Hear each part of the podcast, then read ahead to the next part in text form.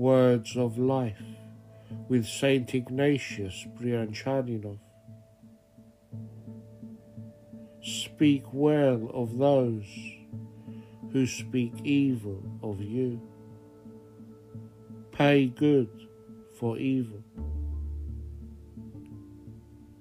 Pray for those who cause you various offences, wrongs, temptations, persecutions. Whatever you do, on no account condemn anyone.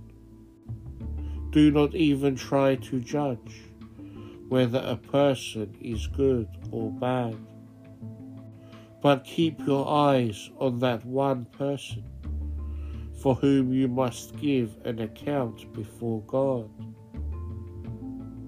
yourself.